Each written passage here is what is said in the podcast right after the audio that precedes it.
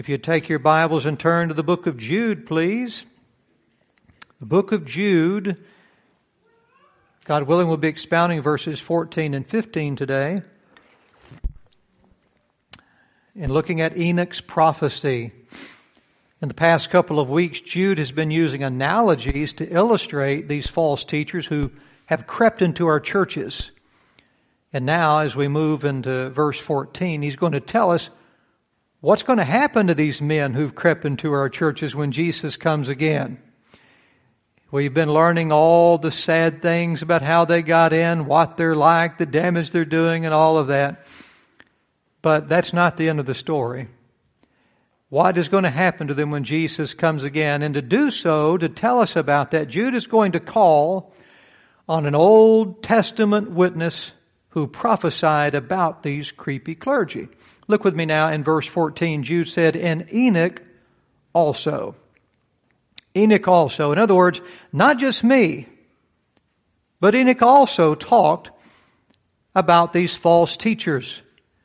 And since there is more than one Enoch in the Bible, Jude let us know that the Enoch he was speaking of was, look back in your text, the seventh from Adam, who we read about in Genesis 5, verse 24, which says, And Enoch walked with God, and he was not, for God took him.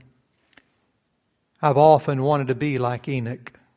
I've thought about that and prayed about that many times, not because he never died. I know I'm going to die but because he had such a close walk with God. Throughout Enoch's life, he walked with God, and then one day, instead of dying, God just took Enoch home to heaven with him. And I want to be like Enoch in the sense that I want my life to be such a sweet walk with God. In my death, I want my death to be my last step with Him on earth and my first step with Him in heaven. That's how I want it to be. I want to walk with God every day. And then when I die, I just want my death to be my last step with God on earth and my first step with God into heaven. And I prayed for that. When Jude says Enoch is the seventh from Adam, he means Enoch is the seventh generation from Adam. Adam being the first, Seth being the second, Enosh being the third, Cainan being the fourth, Mahalalel being the fifth, Jared being the sixth, and then Enoch being the seventh. And Enoch was the great grandfather of Noah. The great grandfather of Noah. How about that? Just like there's my dad, and there's Gabriel and Leah, their great grandchildren. That's pretty close. He was pretty close to Noah. And uh, Enoch lived between Adam's fall and Noah's flood. Just give you some context of Enoch's prophecy. He lived between Adam's fall and Enoch's flood. Only 192 years earlier, Adam had been walking the face of the earth. It's pretty close, isn't it? Pretty close to the beginning. So Enoch wasn't far removed from the first man, but by the time his great grandson Noah arrived on the scene, mankind had so corrupted its way that God had to destroy the entire earth with a flood. The earth was young back then, but the damage sin had caused was very great. And I'm sure Enoch saw a lot of wickedness during the 365 years that he lived on earth and living so close to the time that Adam walked the face of the earth. I'm sure it grieved Enoch's heart to watch the rapid spiritual decline of man and all the heartache that came as a result of their sin. And Enoch seeing how, seeing how rebellious these men were and how they had corrupted the wonderful creation God had made, Enoch, look back in your text, prophesied of these men. He prophesied of them. Now this is a very good time for us to learn. These two verses are just packed full of doctrine this morning. It's a very good time for us to learn uh, something important about Bible prophecy.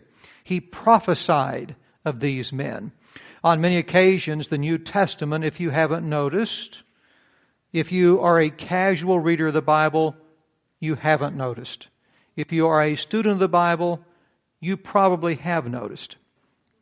But on many occasions in the New Testament, the, the New Testament writer will quote from an Old Testament prophecy, and he will attribute that Old Testament prophecy uh, to be speaking about a specific occurrence in the New Testament, saying this was a fulfillment of this Old Testament prophecy. And sometimes, if you were to go back and you were to read that Old Testament uh, prophecy in its context, and you're honest with yourself and your heart, it might look like the prophecy is actually speaking about something else other than what the New Testament writer is attributing it to.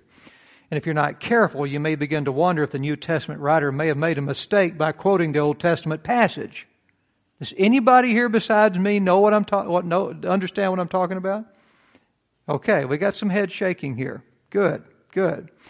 You see, Enoch is not talking specifically about the creepy clergy in the New Testament His prophecy doesn't specifically address them.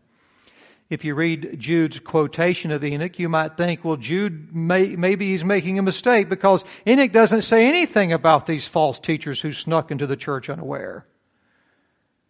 And this is where we learn that there are principles, fundamental principles in Enoch's prophecy that apply to creepy clergy.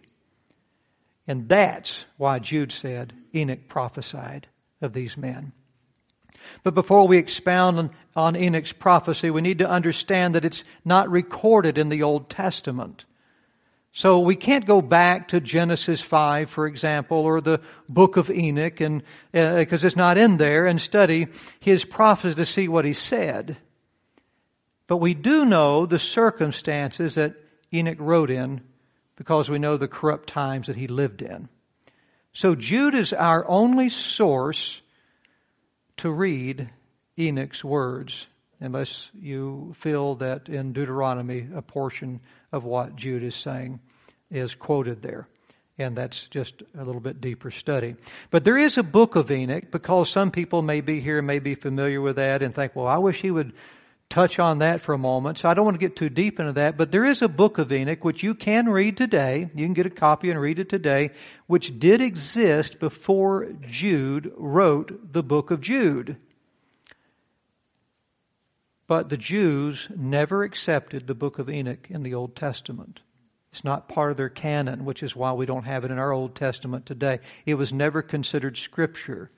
If you were to read all of it, uh, and scrutinize all of it, I think you would see why it was not accepted in Scripture. And for this reason, I believe Enoch's prophecy was known to the Jews. I believe it was passed down by tradition from his grandson Noah. And somebody later created the book of Enoch that we have today and included the words that Jude is quoting in their writings, but that it, Enoch was not the author of it. They call it a pseudepigrapha, which means somebody wrote it claiming to be Enoch, but it was not.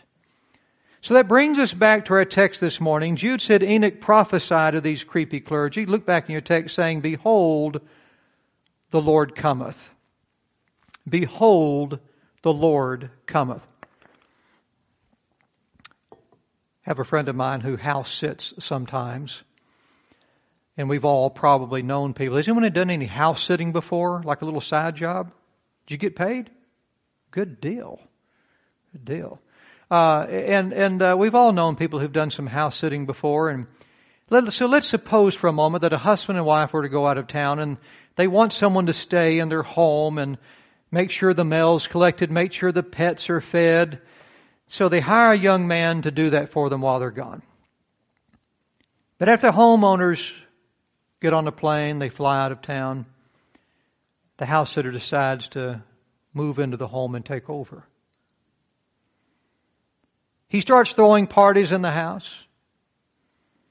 He starts sleeping in the owner's bed. He sells the husband's guns for some extra cash. He takes the wife's clothes and gives it to his girlfriend. He looks around, he finds the keys to the car in the garage looks in the closet, starts wearing the man's clothes as his own, and starts driving their car around town. The house sitter begins to live as though the homeowners are never coming back. But the truth is, they are coming back. So here's the question. What do you think the homeowners are going to do when they return? Huh? You better believe it. they're going to kick the unfaithful servant out of their house. Then they're going to rightfully reclaim what belongs to them. They're going to fix the damages done and they're going to hold that man accountable. That's how Enoch's prophecy applies to creepy clergy. As the house sitter was an unfaithful servant who must one day face the homeowners for the damage done when they return. So Jude is letting us know these creepy clergy must one day face the God of all creation, the owner of the church, the heavens and the earth, when he returns. Like the house sitter, we don't know how long our Lord's going to stay gone, but Enoch said he is coming back. That's the point. And there will be a day of reckoning for ungodly people, including these creepy clergy. There will be a reckoning for them. Enoch said Jesus is coming back, look back in your text, with ten thousands of his saints. Now when we read about Jesus coming back with ten thousands of his saints, the, the, I believe probably for most of y'all here, most people when they read this, the automatic image that comes into our minds is that he's coming back with ten thousands of Bible believing Christians who's going to return with him, and that's what he's talking about. But I don't believe that's what he's talking about, okay? So don't picture us coming back with Christ, and that's what Enoch is talking about here, or that Jude is quoting here. Uh, the Greek word that's translated saint here, it means holy. Holy. It's the same Greek word uh, when you see the word Holy Spirit. It's the same Greek word translated holy there in, in the New Testament, Holy Spirit. So he's coming back with ten thousands of his holy ones. You see that? His holy ones. That's literally what it's saying. And this verse sounds very much like Deuteronomy 33 2, which perhaps they were quoting uh, from the known prophecy of Enoch back then uh, in Deuteronomy 33 2. And, and when you compare that with Psalm 68 17 uh, and some other texts in the Bible, then I believe that this text is speaking of Jesus returning with his holy angels, not his holy people, his holy humans, but his holy angels. Those are the saints. In Deuteronomy, if you're writing down in your notes in your margin, Deuteronomy 33, verse 1 and 2, it says, And this is the blessing wherewith Moses, the man of God, blessed the children of Israel before his death. And he said, The Lord came from Sinai and rose up from Seir unto them. He shined forth from Mount Paran, and he came with ten thousands of saints. This is talking about in the Old Testament. From his right hand went a fiery law for them. So God visited his people. He rose up from Sinai, which is where the law was given, which is where he met Moses, right? He rose up from there. He delivered his people out of the land of Egypt. He brought them to Mount Sinai. And when he did, he came with ten thousands of his saints. And there he gave to the children of Israel a fiery law. So God gave a fiery law to the Israelites. There were ten thousands of saints that came with him when that law was dispensed to the Israelites. In Psalm 68, 17 comments further on this saying, the chariots of God are 20,000, even thousands of angels. The Lord is among them, as in Sinai in the holy place. And then in Acts chapter 7 verse 53, Stephen, before he was martyred, he said the Jews quote, have received the law by the dispensation of angels. And when speaking about his second coming, Jesus himself says he will be returning with his holy angels. Matthew chapter 25 verse 31. Matthew 30, 25, 31. When the Son of Man shall come in his glory and all the holy angels with him. Then shall he sit upon the throne of his glory. And the reason Jesus is coming back with his holy angels, ten thousands of his holy ones, his saints, his angels, Enoch said, verse 15, he's coming back with his holy angels, look in verse 15, to execute judgment upon all. And this will begin to make sense to you here in just a moment. You see, the holy angels, and y'all know, most of y'all know that I, I, I work for the federal courts. and the holy angels are like the United States Marshal Service to the federal courts.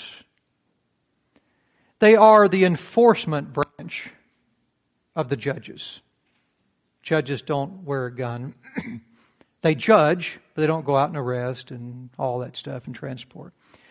God the Father has made Jesus to be the judge of all men.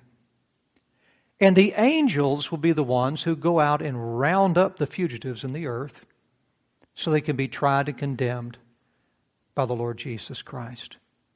In Matthew 13, verse 41 and 42, if you're taking notes or you can write this in your margin, Matthew 13, verse 41 and 42, Jesus said when he comes again, he will, quote, send forth his angels and they shall gather out of his kingdom all things that offend.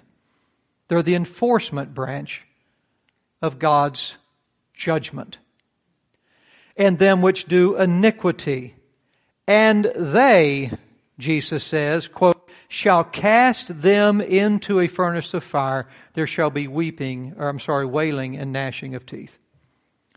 In the U.S. courts, the marshals bring all the prisoners before the judge. And the marshals take all the prisoners to their place of punishment. After being sentenced, the last words a federal convict is told in court is, quote, the defendant is remanded to the custody of the United States Marshal Service. I've heard that many, many times. The angels shall gather the fugitives up. The angels shall cast them into a furnace of fire. They'll gather them up. That is, they're going to be arrest warrant roundup, so to speak. They're going to go gather up all the unbelievers, all those who have only been born once. They're going to bring them before the great judgment. And Jesus is going to try them and sentence them and then they're going to be remanded back into the custody of the angels as they're remanded to the, back into the United States Marshal Service custody. And that those angels not going to take them to a federal prison. They're going to cast them into a furnace of fire. There's going to be wailing and gnashing of teeth. Jude is saying that Enoch is saying, yes, the creepy clergy are in the church now. Yes, they're doing great damage now, but Jesus is coming back to execute judgment upon all. And I want you to notice that Enoch said, all. I was reading the other day a news piece where um, some motorcyclists in East Texas had taken uh, the police departments on a wild chase, 130 mile an hour chase. And as the officer was chasing them. One motorcycle zoom, went this way, the other motorcycle went zoom, that way. Well, guess how many people the officer caught? Guess how many he didn't catch? He didn't catch both of them. One got away. The other one got caught. Enoch said, all. Nobody will be able to evade apprehension when Jesus comes. And this is in keeping with the words of Christ that we just read in Matthew 13. He said, they shall gather out of his kingdom all things that offend. Nothing left. Enoch said Jesus was essentially coming back to do two things. Number one, to execute judgment upon all.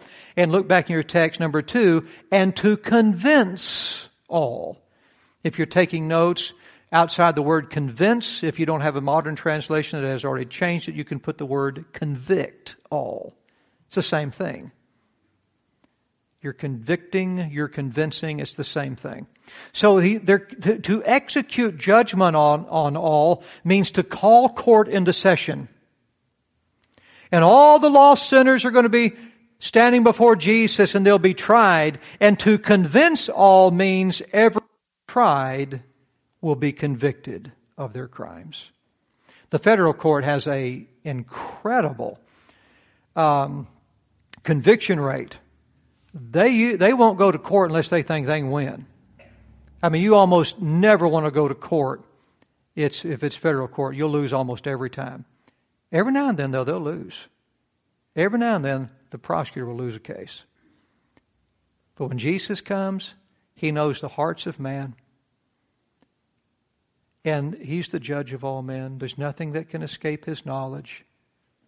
And he won't lose a single case. He'll only arrest the guilty. There won't be any innocent in there. All the guilty tried will be convicted.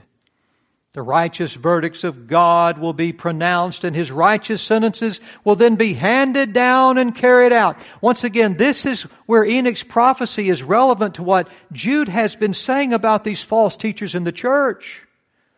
They may be defrauding the world now. They may be fooling the church now, but they will be arrested for their crimes against the church of Christ. They will be found guilty of their fraud and they will be held accountable for what they've done one day. This shows us not only how the general truth of prophecies can be applied to situations in our day, like how Jude is applying Enoch's prophecy to the creepy clergy in his day. But you know what else it shows us? It shows us that the general truth of prophecies should be applied to situations in our day. The hermeneutical principle is called accommodation. If you want to write that down in your notes, accommodation. Which means we accommodate. How do you accommodate someone? If, if, uh, Brother Doug were to come in here and he were, he were to be a special speaker or something, he'd be coming in from out of town or or, or he was going to do some lecture or something, well, I would want to accommodate him when I come. Do you need a PowerPoint presentation, you know, a PowerPoint uh, screen or something, uh, and a projector? Uh, you need a microphone. What do you need when you need a lectern? You know, and you accommodate him when he comes. And so, if you can think about this, it means that we accommodate the Old Testament prophecy in the New Testament circumstances we are in. That's what Jude is doing.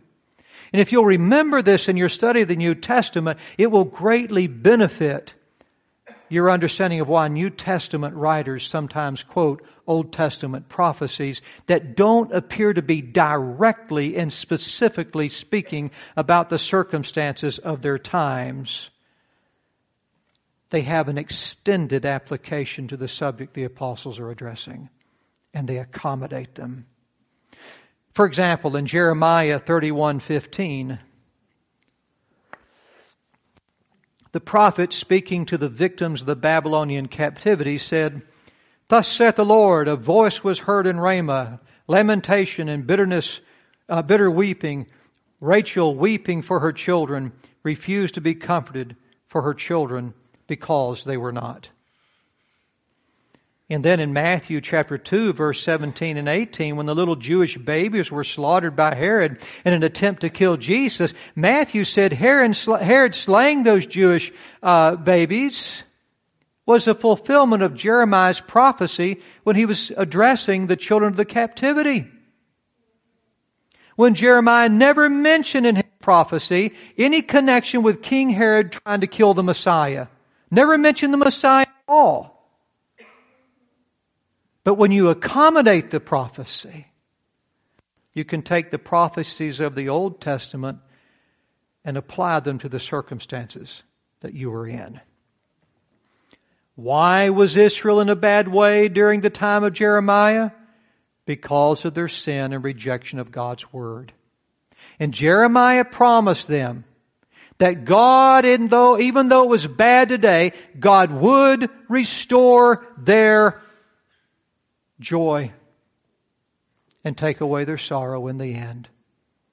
When Israel was in a bad way during the time of Christ, why were they in a bad way? Same reason Israel was in a bad way during the time of Jeremiah. Because of their sin. Because of their rejection of God's Word. But the promise God gave through Jeremiah to restore the joy of Israel and take away their sorrow in Jeremiah's day would also apply to the sorrow of Jesus' day. So when it comes to the prophecies, there's only one interpretation, but there are many applications. That makes sense? When Jesus comes, as Enoch said, he will hold Herod accountable for his atrocities. He will hold these creepy clergy for their atrocities, as well as all who commit sins against God. Enoch said, All, look back in your text, that are ungodly among them. All of them. Only the ungodly will be tried and sentenced to the fiery furnace. The Apostle Paul made it clear that we are all ungodly, though, aren't we? Romans 5 6. Who did Christ die for? Christ died for the ungodly. The thing is, those who believe on Christ as their Savior, they're justified by their faith in Him and the godliness of Jesus has been applied to their account. In myself, you're looking at an ungodly man. But I have put my faith in Christ and His work for me on the cross, and that means that work has been applied to my account. Those who believe on Christ as their Savior, they're justified by their faith. So, so the trial of the ungodly when Jesus comes again, when the angels marshal up the, the, the sinners and bring them for Jesus to execute judgment upon all and to convict all of them, that trial is not for those who trust in Christ. Why? Because they have already been tried and convicted and sentenced on the cross. That makes sense? Oh, what a beautiful thing. The sentence has already been carried out for us. And they have been made righteous in Him who put their faith in Him. Now, this brings an important question. Namely, when unbelievers stand before Jesus, the great judge, what crime or crimes will they be charged with? Think about it. When unbelievers stand before Jesus, the great judge, what crime or crimes will they be charged with? You can't bring someone to court and not name a specific crime against them. Can't do it, can you, Brother Shepherd? Brother Shepherd has written many arrest warrants up, I'm sure, many uh, affidavits for arrest warrants, and you've got to name a specific charge, and you've got to tell exactly the elements of the crime and, and, and why they're guilty of that charge, or that judge will never issue that warrant. So when they come stand before Jesus on that great day of judgment, what crime or crimes will they be charged with? Brother Richard, why are you asking this? It's because there is a great number of people, and I bet many of you either believe it or have been taught it before, a great number of people who teach that since Jesus died for the sins of all men on the cross, then the only sin Jesus can charge us with, the only sin that will send us to hell, is the sin of unbelief in Him as our Savior. How many of y'all ever been taught that before? a lot, lot of hands going up. In fact, that's the basis, that, that basis of understanding for the Calvinist doctrine. Calvinists argued if Jesus died for every sin of every man, then no man can be lost. That's their thinking. And they'll try to get you in a conundrum. They'll try to say, well, now, did Christ die for all the sins of all men? Or some of the sins of all men? Or all the sins of some men? And if you say, well, he died for all the sins of all men, they'll say, aha! But if he died for all the sins of all men, then how can they go to hell? Their sins have been paid for. And they'll try to stump you, get you in a conundrum. And uh, they'll, they'll try to work their way in like that. So they claim that Jesus must have only died for every sin of some men, therefore only those people can be saved, which they say are the elect. But I want you to listen closely. Then you have these other people that say, well, yeah, Jesus died for every sin of every man. Therefore, we're not accountable for those sins. We're only going to be condemned for the sin of not accepting Christ as our Savior. And that's what a lot of people teach. But I want you to listen closely because both of those are wrong. I want you to listen closely to what the Apostle Jude said and what the prophet Enoch said. When Jesus comes again, and the holy angels bring all the ungodly to stand before the judge of all the earth. The Bible says they will be tried and convicted. Look back in your text of all their ungodly deeds which they have ungodly committed. That's it. Every sin they've ever committed. Now that shows us that when these people are gathered and they're marshaled together by these angels to stand before the great judge, it shows us that their sins, which Jesus died for because Jesus did die for all the sins of all men, the Lord hath laid on him the iniquity of us all. This shows us that when they're marshaled to stand before the Lord Jesus Christ, their judge, that their sins remain unadjudicated. That means they have not been dealt with in court. They still are hanging over their heads. Enoch said they will be tried and convicted of all their ungodly deeds which they committed. Look back in your text. And of all their hard speeches which ungodly sinners have spoken against him. In other words, they will be sent to the fiery furnace. They will be tried and convicted not for the singular crime of not accepting Christ as their Savior, but for every ungodly thing they did against their Creator and every ungodly thing they said against the holiness of their Creator. You see, the sacrifice of Jesus Christ for our sins is very much like the sacrifice of that lamb on Passover night in the book of Exodus. In the book of Exodus on Passover night, first they slew a lamb. They sacrificed a lamb first. And God said, I'm going to pass the land of Egypt this night, and I will execute judgment. That's what he said. Same thing Jude, uh, Enoch's talking about, executing judgment.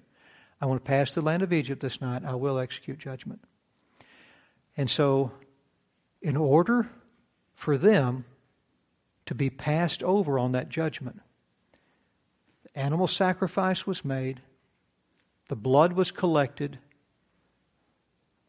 and then they took a little hyssop bush, put in the blood, and used it like a paintbrush, and they struck it up on the doorpost of that house. Then they went inside and hid behind the blood. And God saw the blood. And when God saw the blood, it was all the same as God coming by, Him slaying a house here, Him slaying a house here. He comes, He sees the blood, He says, I've already got that house. I've already executed judgment there because the substitute died in their place. And that blood's on the door.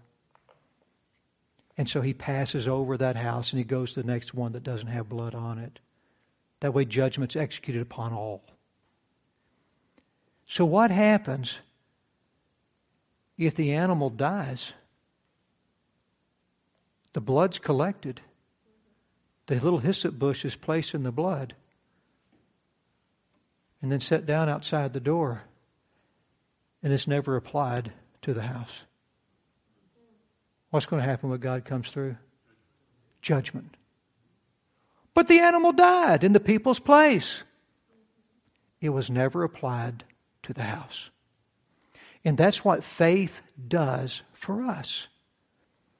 The Lamb of God has died for all. But it must be applied. That's where the Calvinists get it wrong. That's where the people that say, oh, well, all of those sins are taken care of. Don't worry about those. You know, it's just the sin of unbelief. That's where they get it wrong. The sacrifice of Jesus Christ for our sins is the greatest gift ever given to the sons of men. But the gift must be accepted before the benefit can be applied. Does that make sense? The gift must be accepted before the benefit can be applied. The potential. God has put all the sins on Jesus Christ on the cross. All of our sins. The animal has died, right? The Passover lamb has died. The substitute animal has died in the guilty party's place. But if that guilty party doesn't humble themselves to accept God as their God, to acknowledge that God is right, they are wrong, and that they need the salvation provided through Jesus' death on their behalf. They don't acknowledge that, they don't accept Christ as their Savior, then their sin remains unadjudicated on their head. If you have not accepted Christ as your Savior, every ungodly thing you have ungodly committed remains on your head right now. I can preach about Jesus and His love for the world and God so loved the world He gave His only begotten Son all day long. But until you take what Jesus did on the cross for yourself and you accept Him as your Savior, all your sins remain on your head. And then one day, when Jesus comes again, you'll be marshaled up, brought before the Christ who died for you, and he will sentence you and ter- remand you to the custody of his holy angels, and there will be wailing and gnashing of teeth. That is the heavy doctrine that Jude is telling us. All, not just the creepy clergy, but all who do not believe on the Lord Jesus Christ. The good news is the creepy clergy may have infiltrated the church for now, but one day the church is going to be pure and spotless as Jesus himself. That's the good news. With that, we'll go ahead and close, and Lord willing, take back up in the book of Jude next Sunday. Heavenly Father, Lord, we thank you so much for your precious word. And Father, Lord, it's sad when we think of the sorrow, the great wailing and gnashing of teeth that's going to come upon the ungodly. But Lord, at the same time, even though we, we sorrow for the judgment that lies ahead, we know, dear Lord God, that unless that uh, the offense is put away, Father, then your kingdom, Father, here on earth will be corrupted. It will never be restored. The promises of Jeremiah uh, and the, the great restoration that's coming upon the earth will never come to pass. The sin, the cancer must be put away that the body may be made whole in Christ.